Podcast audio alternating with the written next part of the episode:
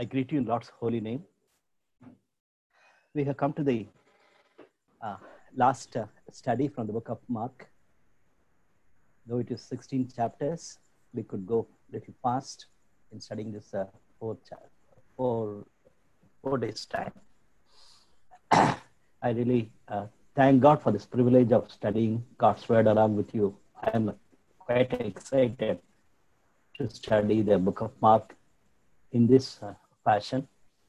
And I really thank you for your constant encouragement and the way in which uh, some of you are with me and even those who follow the uh, YouTube and uh, the way in which you respond. I'm excited. Some of you could write very clearly how this uh, Bible studies are useful in taking right decisions for your life. I thank God. Even today, as we are going to close this uh, book of Mark, I request uh, dear Janusha, and the other day she could not pray, but she's ready now. Uh, Janusha is from Nagercoil. She will be leading us in prayer.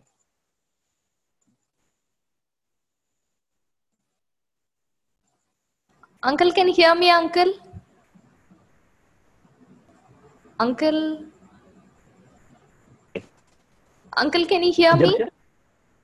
Hello? Now, okay. Yes, Ah, okay. Okay, Uncle, thank you. Uh, Uh, yes, Janusha, we can hear you. okay, Uncle. Uh, let's pray. Sovereign Lord, Lord, we praise you and adore you. Thank you very much for adding one more day in our lives.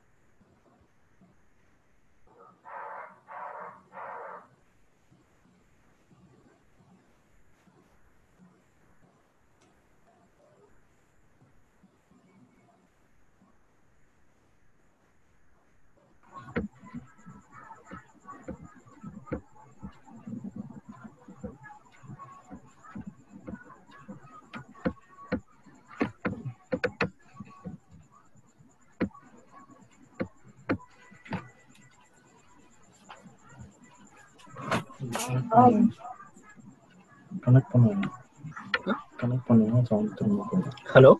uncle can you hear me uncle ah, yes sir Janusha sorry ah. for the distraction it's okay uncle we'll pray yes okay uh, let's pray. Sovereign Lord, Lord, we praise you and adore you. Thank you very much for adding one more day in our lives. Thank you for this beautiful fellowship that we share with you, Lord. Thank you very much for your word. Thank you for Billy Uncle and the efforts he has taken to explain your word to us. Thank you for all the participants who are present here today. Lord, we give our hearts to you. See if there's any offensive way in us and lead us in the way everlasting, Lord.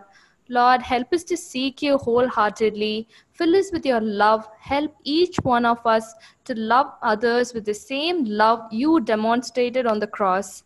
Help us to do what is right and to live humbly in your presence, Lord. Lord, we commit this fellowship into your mighty hands. Fill us with love and mercy.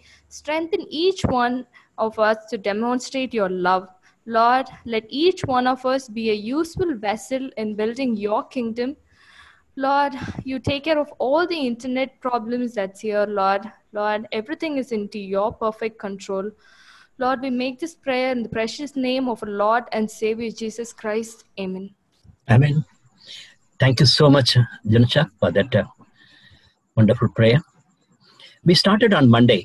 Who is this Mark? The person, John Mark, and also about the context in which he was grown. we could uh, look at the significance of this uh, Mark Gospel and we could see the broad outline. We started with uh, uh, chapter 1, verses 1 to 13, how the Lord uh, is prepared for the ministry. Verse 14 and 15 in first chapter, we could see the vision of our Lord Jesus, the kingdom of God to be established. We continued with that vision, and to keep that, uh, keeping that as a vision, he had his mission. When we look at the mission of Jesus, we could see that uh, both in action and also in words, he was uh, doing things for the glory of God so that people can enter into the kingdom of God. Not only that, he had a real specific time for his uh, disciples. He was training them so that the kingdom of God uh, will be established even after he will uh, leave from this world until he comes back. And we are continuing the same uh, purposes of God which was given to the disciples of Lord Jesus Christ. The opposition, that's what we looked at on Tuesday. The opposition to the Lord comes from home and from the neighborhood and even from the religious leaders. Uh, that particular uh, evening, uh, one of the participants had a real opposition. Yesterday, she couldn't join, and uh, this morning we came to know that uh, it's because of uh, the opposition from her own mother. But her father could encourage, saying that happy that you can learn um, about God and about Bible. That's not only for one sister, uh, even when I hear that in our Bible study, there are uh, friends from other faith with a great uh, difficulty, they join in our Bible study.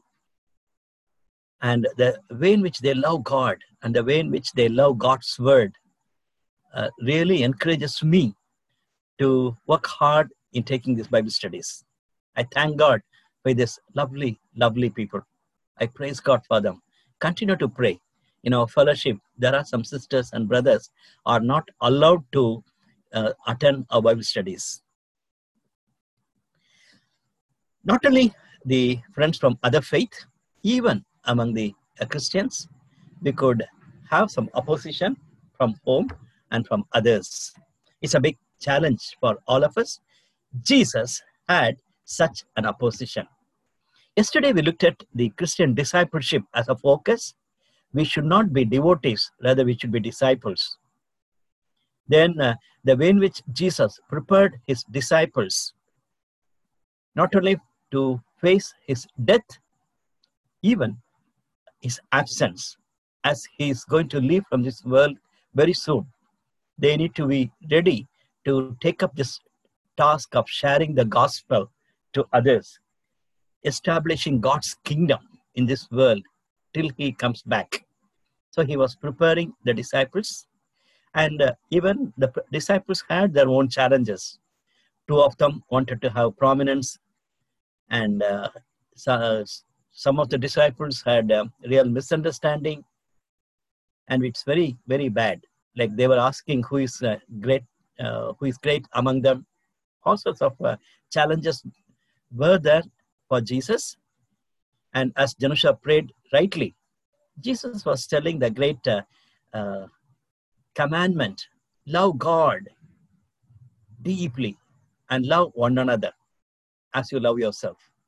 The great commandment, Jesus has passed it on to his disciples.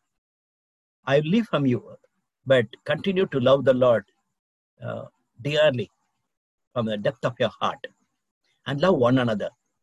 That's what uh, the great uh, commandment was given. That's what we read, not only in Mark, even in other Gospels.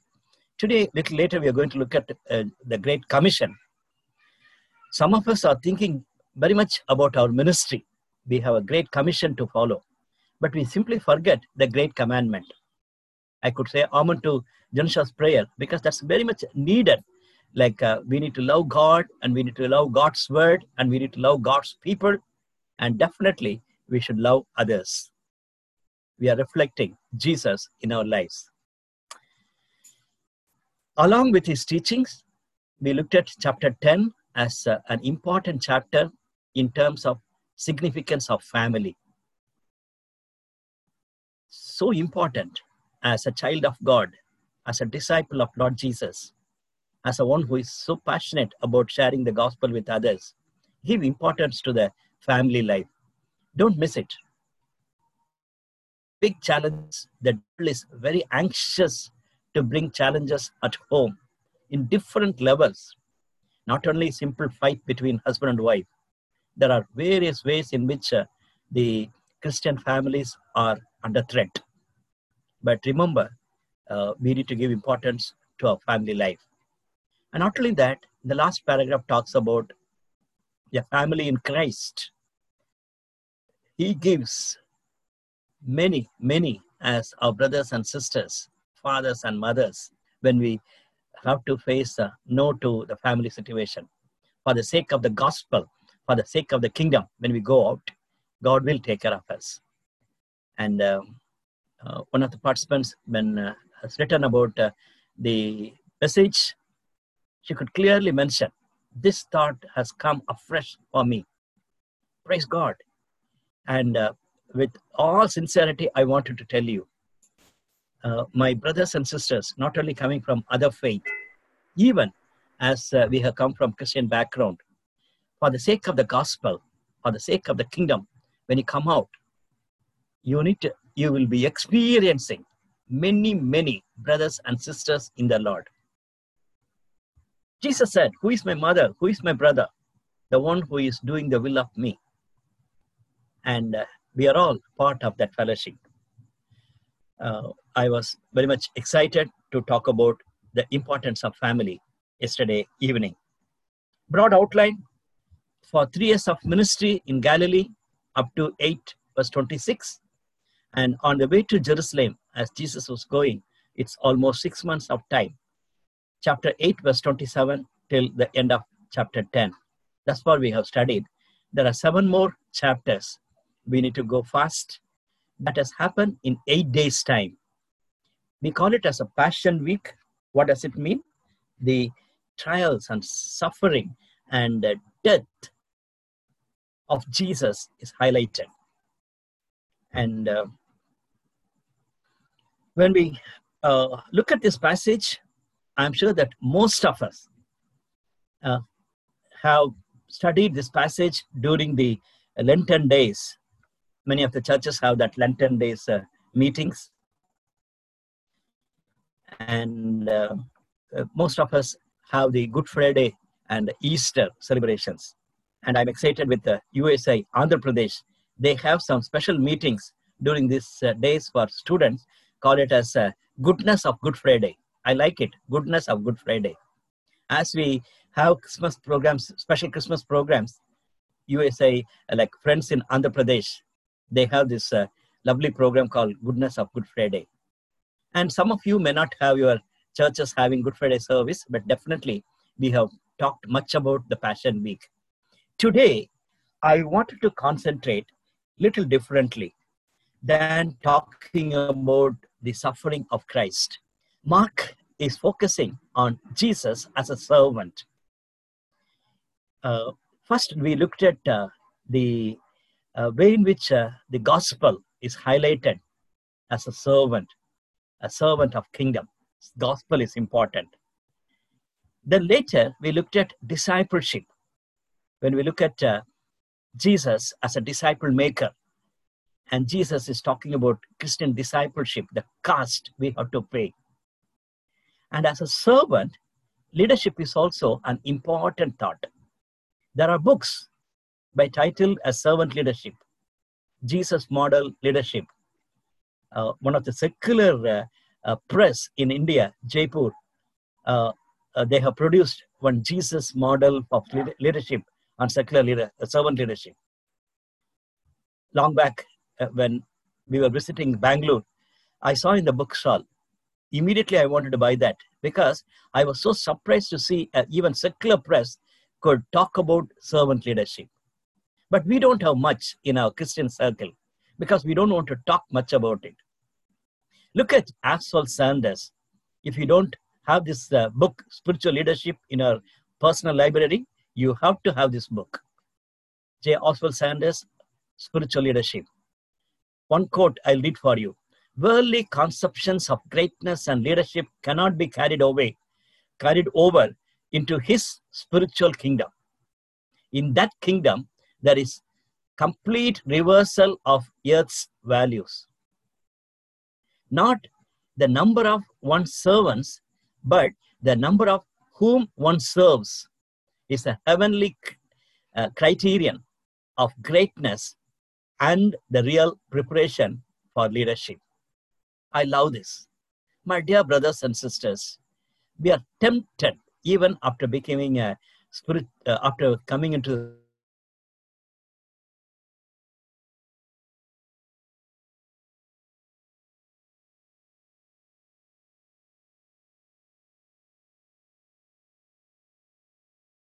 spiritual leadership. When we are in the ministry, we are to have more uh, people with us.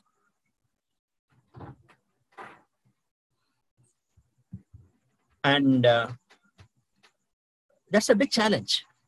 I know that I'm talking to the young people, and uh, um, even in your young age, you may look at the wrong uh, leadership qualities and you may be tempted even in your young age. I can talk about EU committees. Uh, if you are a president, if you are a secretary, somehow you feel that you are greater than other committee members. Gone, gone. So, my dear young uh, EU students, student leaders, hear me. In this young age, have the right attitude of spiritual leadership and keep servant leadership as a very important factor. We have studied, Mark is focusing on leadership, and he says uh, in chapter 10, verse 45 For even the Son of Man did not come to be served, uh, but to serve and to give his life as a ransom for many. Uh, it is uh, that uh, Jesus has come and has given life as a ransom for many. That's what we look at now. The Passion Week talks about it. A ransom for many. So definitely, servant leadership is a focus of Mark. When you look at uh, the servant songs in Isaiah, there are four chapters uh, Isaiah 42, Isaiah 49, Isaiah 50, and later Isaiah 53. They all talk about some songs. It's known as servant songs. And they're focusing on suffering servant, suffering servant. In that way, during this study, it's nothing wrong to keep servant leadership as our focus. Let's uh, uh, uh, read this passage. It's very unfortunate that we cannot read uh, uh, many passages. Uh, out of seven chapters, I have selected two passages so that we can hear God's word. first two chapters talk about the triumphal entry of Jesus into Jerusalem. Chapter 13, completely committed for prophecies about future events. 14 and 15, the Passion of Christ. And 16 talks about the resurrected Christ. And I was wondering, uh, what are the two passages we have to read? First one, I have selected chapter 16, verses 1 to 8, because it talks about the resurrection and very, very important. More than Christmas, Easter is so important. When you celebrate Christmas, and it could be like a Gandhi Jayanti, it could be Krishna Jayanti, uh, uh, Jayanti, or uh, uh, Christ's birthday, like uh, Mahatma Gandhi's birthday. But when you celebrate Easter, nobody can celebrate that. Very near to Salem, there's a hill station. The missionary found out that instead of uh, celebrating Christmas, why don't we celebrate uh, so that other can ask, why are you celebrating? Then we can say that we have a resurrected Lord. I thank God for that missionary. The church was excited. Christmas, of course, they have service. But I see that other way around it's happening. In many, many places, Christmas is celebrated like Diwali. Christmas is full. But Easter, Of course, they celebrate, but they go to church and come back. I'm not saying that you celebrate, but Easter is so important. So we are going to hear from Easter passage. Then I was tempted to take a passage from uh, crucifixion. But instead of that, I have selected a passage that is Mark chapter 14, verses 32 to 42. Uh, I requested uh, dear the one who is attending regularly from Ongole, Andhra Pradesh. She'll be reading that passage for us. chapter 14, you hear God's word. After that, I requested dear Alan, a student from an engineering college student. He's just a graduate from Ramnet. He'll be reading the second paragraph, that is 16 verses 1 to 8. Dibika? Yes, uncle, can you hear me? Yes, uh, Dibika. For today's Bible reading is taken from the Gospel of Mark, chapter 14, verses 32 to 42. They went to a place called Gethsemane, and Jesus said to his disciples, Sit here while I pray. He took Peter, James, and John along with him, and he began to be deeply distressed and troubled. My soul is overwhelmed with sorrow to the point of death. He said to them, Stay here and keep watch. Going a little farther, he fell to the ground and prayed that if possible the hour might pass from him. Abba, Father, he said, everything is possible for you. Take this cup from me, yet not what I will, but what you will. Then he returned to his disciples and found them sleeping. Simon, he said to Peter, Are you asleep? Couldn't you keep watch for one hour? Watch and pray so that you will not fall into temptation. The spirit is willing, but the flesh is weak. Once more he went away and prayed the same thing. When he came back, he again found them sleeping because their eyes were heavy. They did not know what to say to him. Returning, to the th- returning the third time, he said to them, Are you still sleeping and resting? Enough. The hour has come. Look, the Son of Man is delivered into the hands of sinners. Rise, let us go. Here comes my bet- betrayer. Amen. Thank you, uh, Dibika. Alan? Yes, uncle. Am I audible? Yes, uh, Alan. Okay, okay. The Gospel of Mark, chapter 16, verses 1 to 8. When the Sabbath was over, Mary Magdalene, Mary the mother of James and Salome, bought spices so that they might go to the anoint Jesus' body.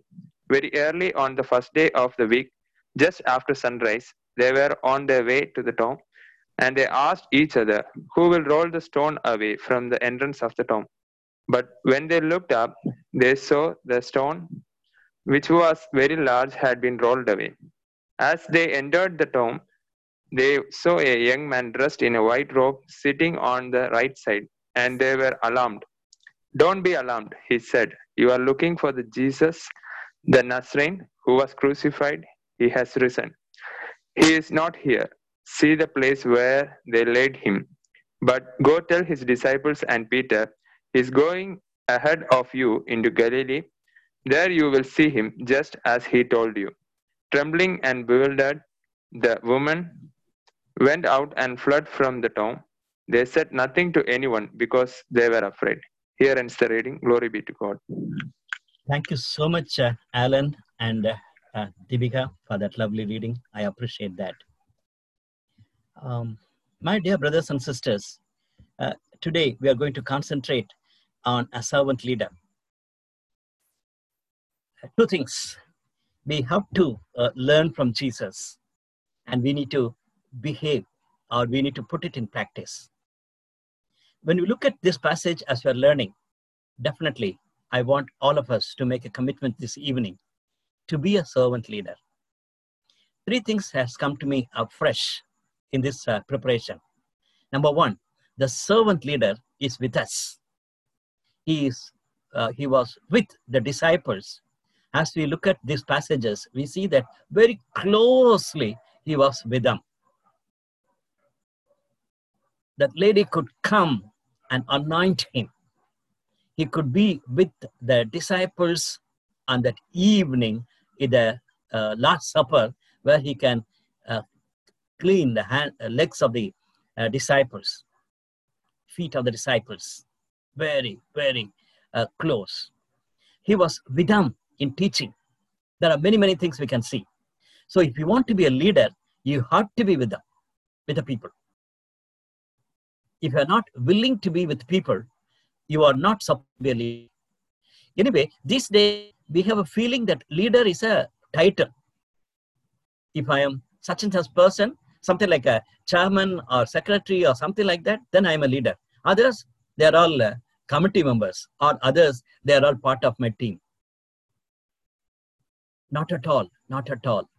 Normally, I'll tell my EU friends, you have to read a very secular book, uh, Robin Sharma's book, A Leader Without a Title. A Leader Without a Title. I really enjoyed looking at that secular book. He's right in saying, Robin Sharma says, uh, we think of leadership as a title. When people are asking me to lead, then I can be a leader. And if I have my uh, titles with me, then I can be a leader. Not at all. My dear brothers and sisters who are with me in this Bible study, and those who are going to hear me in the uh, YouTube, I consider you as a leader as long as you influence others, as long as you lead a life so that others can follow you, you are a leader. But be a servant leader.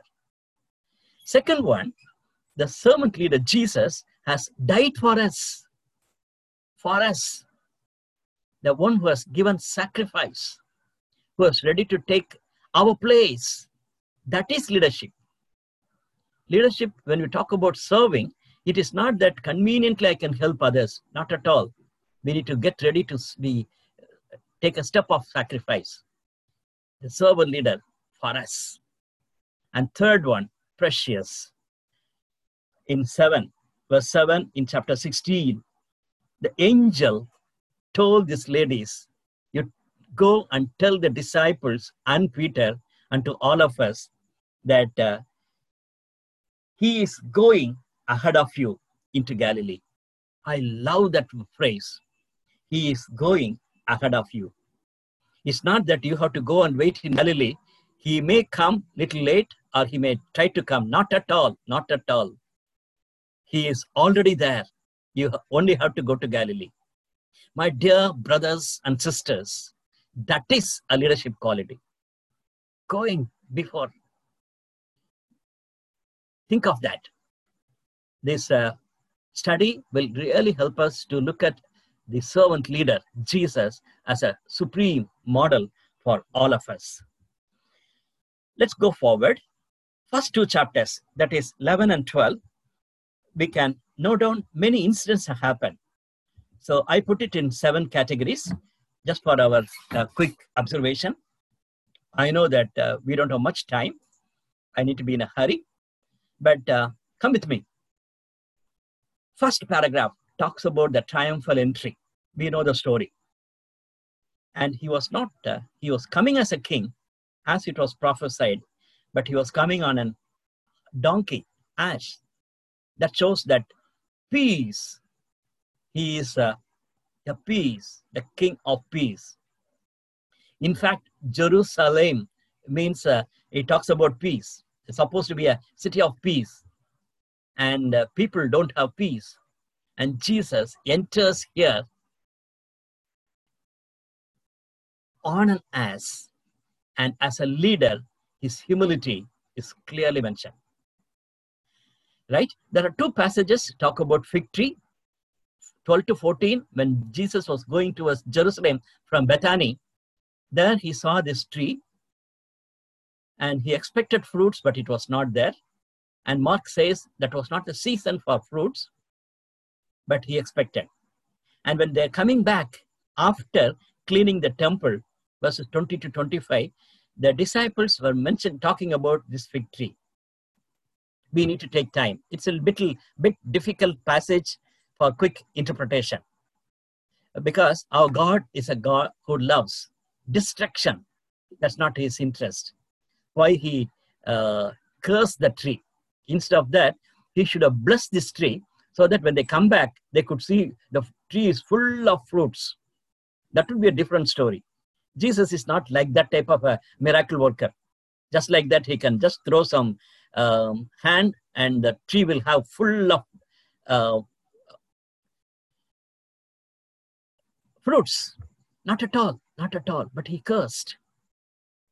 But when we understand the next passage, cleaning of the temple, you can understand the meaning of it.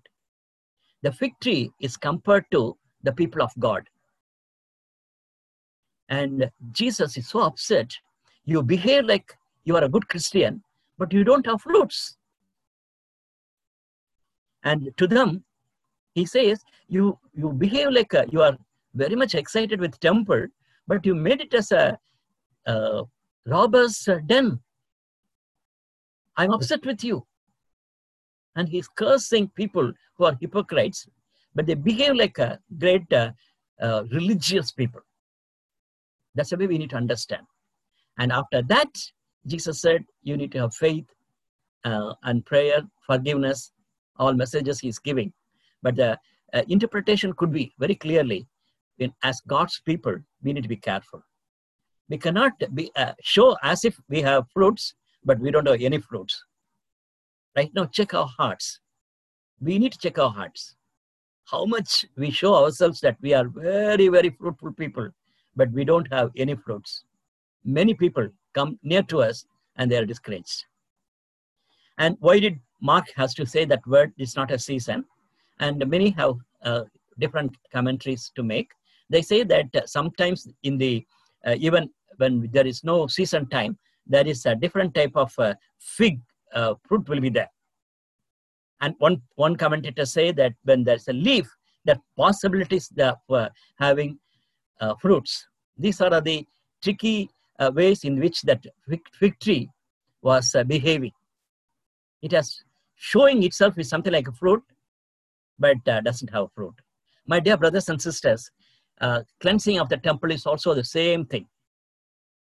As the Gentile people are supposed to be blessed by coming into the temple, these people made this place as a business people, business center.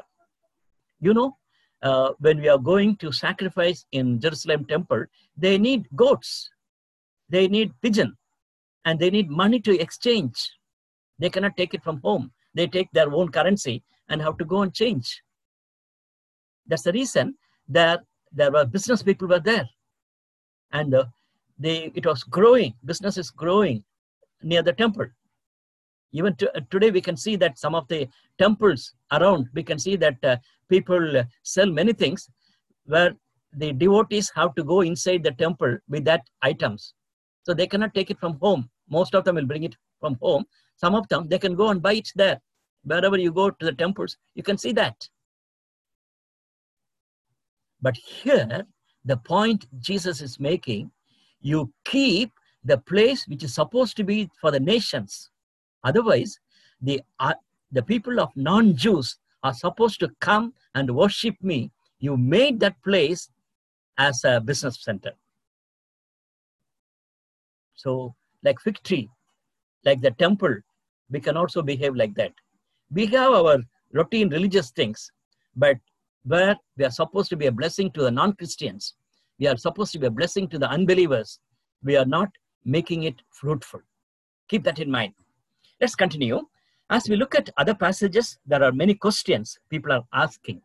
The leaders, religious leaders are asking. One good question they are asking is, in which authority you are doing it? Even as you are considering leadership, as you wanted to lead a holy life, as you wanted to be a in person of influence, definitely others will come and ask the same question. What authority you have? You have a spiritual arrogance, and people can talk anything and everything about your commitment and about your leadership qualities, and they will misunderstand you.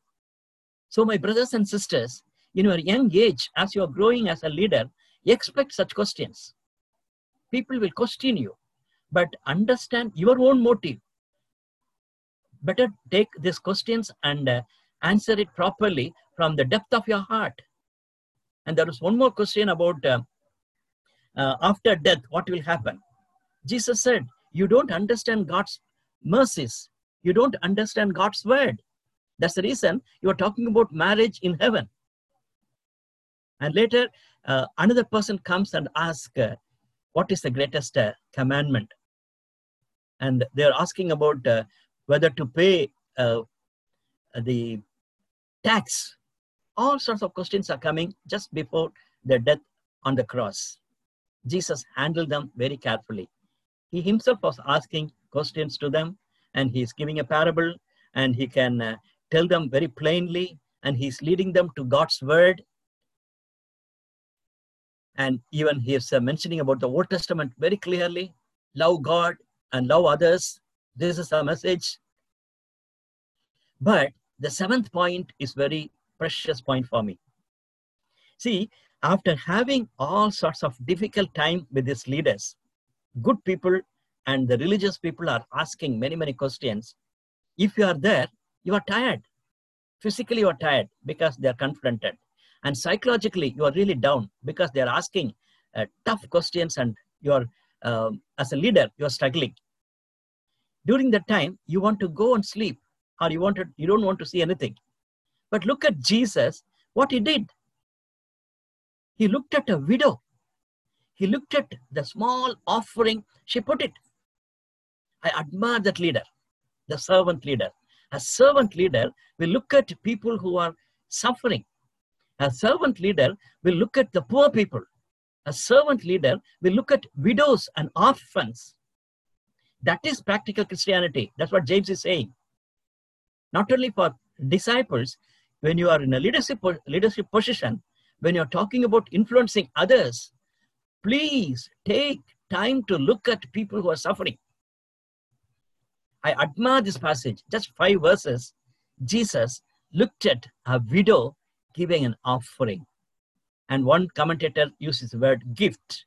Very, very true. I like it. That's the reason I wanted to give that one. A widow's gift. It is not a small amount. Even today, how many organizations, how many churches think of great people and great money? And they are they don't have time to look at the widows. They don't have time to be refreshed by looking at the poor people. My dear young friend, even in your own EU, there are some widows like this. Those are very poor. And uh, they cannot afford to give anything. But you, as a committee member, you, as a EU leader, you look at only the smart people. Be careful. In your young age, take Jesus role model. Don't be carried away by leaders' questions and don't ca- be carried away with uh, uh, all sorts of nice answers you are giving. But look at the very, very uh, ordinary people and look at small gifts. Okay, let's, we have to go forward. 13th chapter, it is full of uh, prophecies regarding future. In Mount Olive, they were sitting and the disciples were asking, what's going to happen to Jerusalem? What's going to happen to the temple? And there are two messages Jesus is passing. One is about the destruction of Jerusalem, and another one is about the end times. And as he has given the prophecy in AD 70, completely Jerusalem was gone, the Jewish community was gone, and uh, the temple was destruct, uh, destroyed as Jesus prophesied, exactly happened in 70. Romans have come and they destroyed their temple. And as, he, as we read in this passage, the stones were completely thrown out. And they couldn't see a, uh, a, uh, one building was there in that place. That's the way it was destroyed. Jesus was right in prophesying about the temple and about Jerusalem. And also, Jesus is talking about the end times what we have looked at in Zephaniah and in other Old Testament prophets about uh, the day of the Lord. It's going to be a day uh, where judgment is going to come. We are all waiting for that second coming. And Jesus is talking about be watchful and hard times will be coming. That's what he's talking about. Opposition and persecution will be part of it. And even in John chapter 16, verse 33, he says, uh, You will be persecuted, but be joyful. I am going to be with you. John chapter 16, verse 33. Hard times are going to be there. My dear brothers and sisters, uh, in these days of Corona, some of the preachers talk about the second coming is going to be very near because all over the world, people are suffering. Uh, hear me properly. I am not against that preaching, but I want to preach every day. Even without Corona, we need to preach about the second coming of the Lord. And also, I look back and see when the World War was going in uh, 19 uh, middle 40, naturally, preachers would have preached, World War has come, and Jesus going coming is going to be near. And we all know that, like Corona, 101 years back, uh, there was a big uh, effect of the disease in the world. Definitely, the evangelicals and Christians would have talked about Jesus coming. My brothers and sisters, hear me properly. I am not questioning their preaching. I am not saying that last 100 years Jesus uh, was delaying. Last 60 years Jesus is delaying. Oh no, I'm not saying like that. My point here is anytime you need to be ready for his coming. Anytime he can come. Not because of Corona, he's going to come. He will come. He prophesied he's going to come. And uh, God only knows the time. But we all have to lead a life which is pleasing to him. And we should be ready for his coming at any time. Be watchful is a very nice word. There are 10 virgins who are waiting for the bridegroom. Five of them are, all the 10 of them are waiting, but five of them are really ready. And are we like that? We have to check ourselves. The next uh, passage that is uh, I, I titled as a passion of christ because i want to tell you about uh, the film passion of christ a very powerful film if you haven't seen it i humbly request you to consider seeing that film it's a secular film but it's a very powerful film the passion of christ in fact uh, i have to tell you a story in middle east the our muslim friends watch this passion of christ uh, with uh, eagerness not because of christ's suffering it's because Jewish people are very cruel. They don't like cruel, uh, uh, Jewish people. So they, they were excited to see the Passion of Christ film, basically because they hate Jews. But I'm not saying that uh, Passion of Christ in that way, but it's really good. And uh, there are only two incidents I could see that it's there's a difference. A snake is coming as Jesus was praying in Gethsemane, and he could kill it, as we read in uh, Genesis as a prophecy, this uh, film, the director has added one.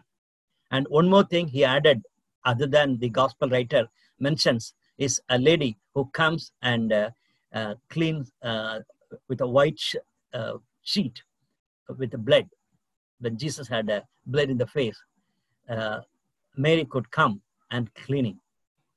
that's extra. Other than that, I could see that it's completely from the Gospels very clearly mentions Passion of Christ. Why do I say that? After studying the book of Mark, we need to follow what are the teachings we have learned from Mark. But one of my greatest desire for this week of study is you need to do, uh, you have to plan in such a way how you're going to take this Mark's gospel to other friends for your evangelistic purpose, for your discipleship purpose, for your for leadership purpose. Mark Gospel is a classical one. And one of the possibilities consider seriously Passion of Christ. Even in some languages, this film is there translated as a part of an evangelistic effort. You can show Passion of Christ to others. Let's go forward. The anointing of Jesus, very powerful one. There also have a question when we look at other uh, gospel writers. It could be possible there are uh, two incidents could have happened. Now, anointing is a very special thing, but those days, anointing is a common one. When somebody loves the, a great leader, they might have anointed two times. Lord's Supper, very powerful uh, uh, incident happened just before his death. A new covenant he has made. This is my blood and this is my body. I break it. Lord's Supper.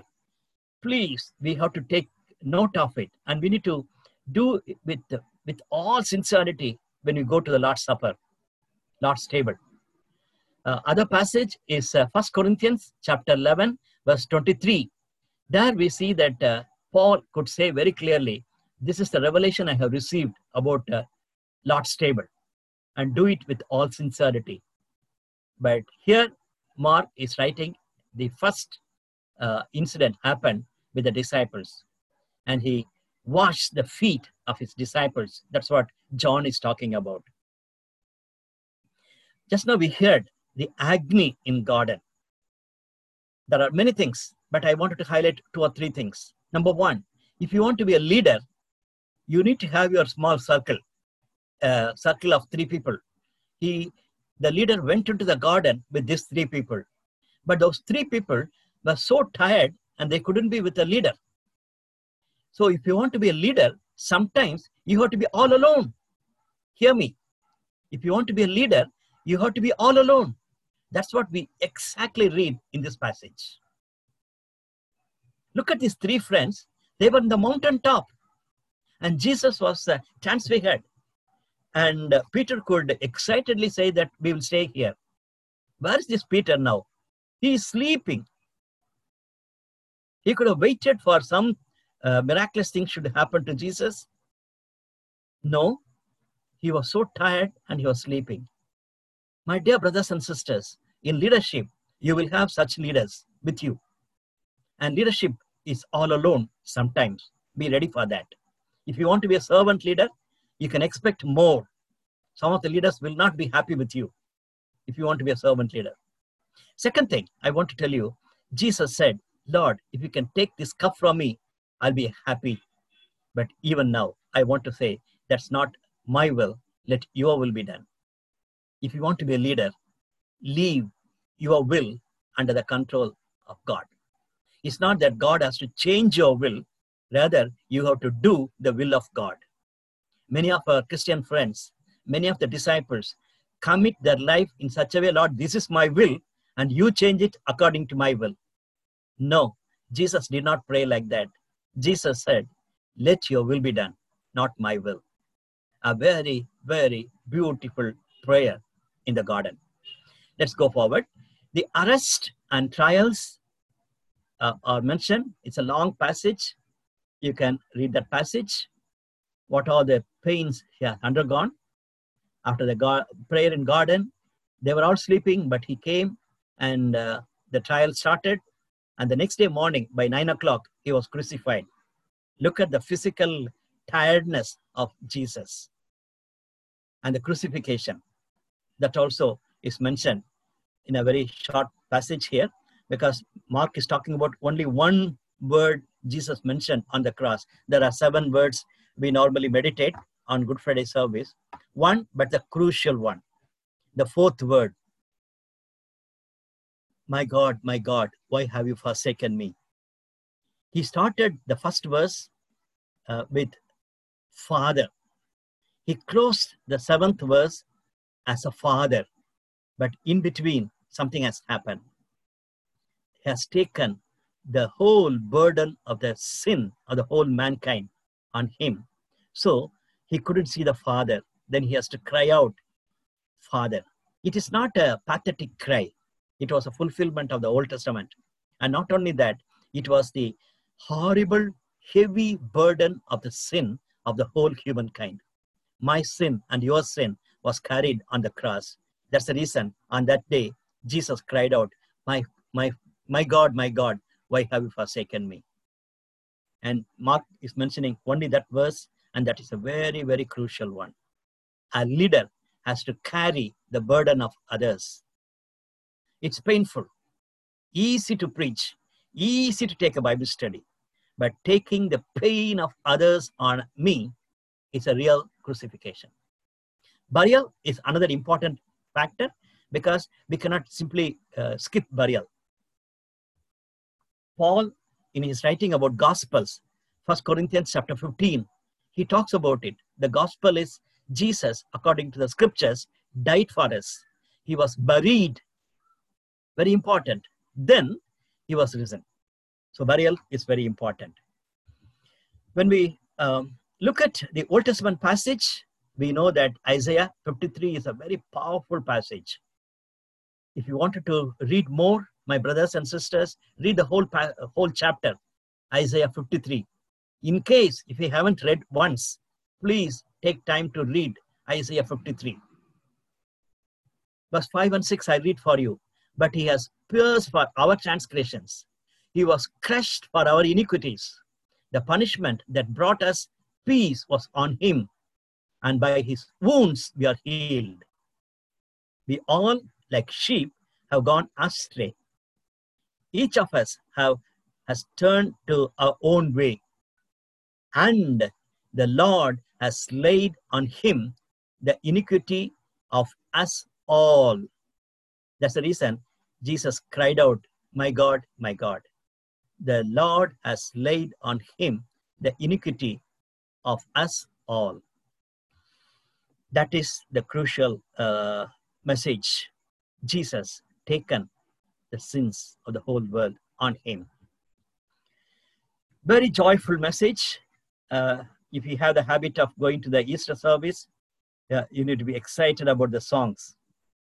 And uh, uh, definitely for me, uh, more than Christmas, I'm excited with Easter. My wife and myself will be excited to go to Easter service uh, more joyfully because we have a message that we have a risen Lord. And I will only wish that we will celebrate more uh, the importance of Easter, not only celebrating on one particular Sunday. Every Sunday is a Easter Sunday for me. And every Sunday when I'm asked to preach in a church, I will normally start with a prayer saying that, Lord, in a day like this, you are risen. So my India needs to know that I am worshiping a Savior who is risen. How much Indians, if only they know that there is a living Savior, that India will be a different nation. Take this message. And uh, 1 to 8, two or three thoughts quickly I want to share. One is Jesus has taken women to take up this message to the poor disciples. John is supposed to be there in the morning along with the ladies. He should have gone because he is known as a loving disciple. Peter, the one who is going every time fast. James, none of them are there on that early morning. The sisters were wondering how who is going to roll the stone for me. My brothers, I tell you, sometimes you become like a Peter. You become, you behave like John, sleeping, or you're afraid. You are least bothered about it. But these sisters went there. The sisters who are joining with me in this Bible study, I praise God for you. You need to go and see the resurrected Lord and tell Peter, people like Peter and other disciples, and to the whole world that uh, we have a living Savior. I pray for you, sisters. Take this message seriously. Second one, as I said earlier, uh, uh, he says, the angel says, he's going before you. Very beautiful thought. Very recently, when I uh, heard this message, a pastor from Australia was talking to us. That time he said, when you go for ministry, even before you reach that place, Jesus is there. And when you are transferred from one place to other place, Jesus is there. And like that, you can take for anything. Now you have finished your graduation and you're going to get a job. You're going to a new college. Jesus is there. He will go before you. Praise God. Praise God. And most of your Bible uh, closes with verse 8 because the oldest manuscripts say that Mark has abruptly closed his gospel. Like Acts, it could have been possible abruptly close, closed. But uh, as we studied in the textual criticism, somebody has edited and added with a good intention. And verses 9 to 14, we could see that the proofs of resurrection is highlighted from other gospel writers. Three incidents are taken from other gospel writers and it is added. And lastly, the apostles' commission was given. You go and uh, proclaim this kingdom message, the gospel. Chapter 1, verse 15, we saw that we need to preach. And here, uh, Jesus was preaching. Here we see that we are supposed to go and preach. Quickly, five lessons I have learned about servant leadership. There is no success without sacrifice. Jesus, with his sacrifice only, he can make such a big blessing for me and for you. When you talk about sacrifice, unless it costs you something, it's useless. There are many people give more money, they give more time and things like that, but that is not costing them at all. Then you cannot be a good leader. Third one, very important, have to bear the pains of others. We may not be taking the sins of others, but we need to take the pains of others. Think about it. John Stott says that true self denial is not the road to self destruction, but the road to self recovery. My brothers and sisters, God has created you, God has kept you in this place for a purpose. So now, if you have a self denial to become a leader or a disciple of Lord Jesus Christ, you have you don't need to destroy yourself, which is the recovery. As we see, Mark 9:35 says, if you want to really lead, you have to serve. Let me close. I'm sorry I have taken a little extra time. Three questions as usual. Um, Jesus had a passion to serve others. What about my passion? Jesus, the resurrected Lord, is with us. And do I experience the power of the resurrection? As Paul says in Philippians chapter 3, verse 20, uh, verse 10. We need to experience the power of the resurrection.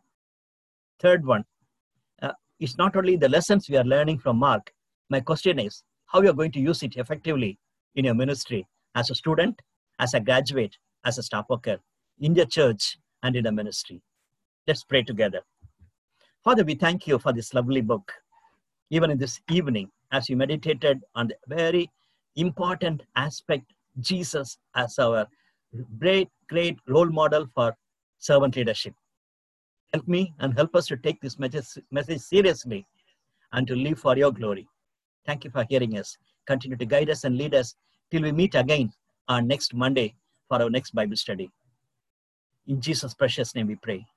Amen.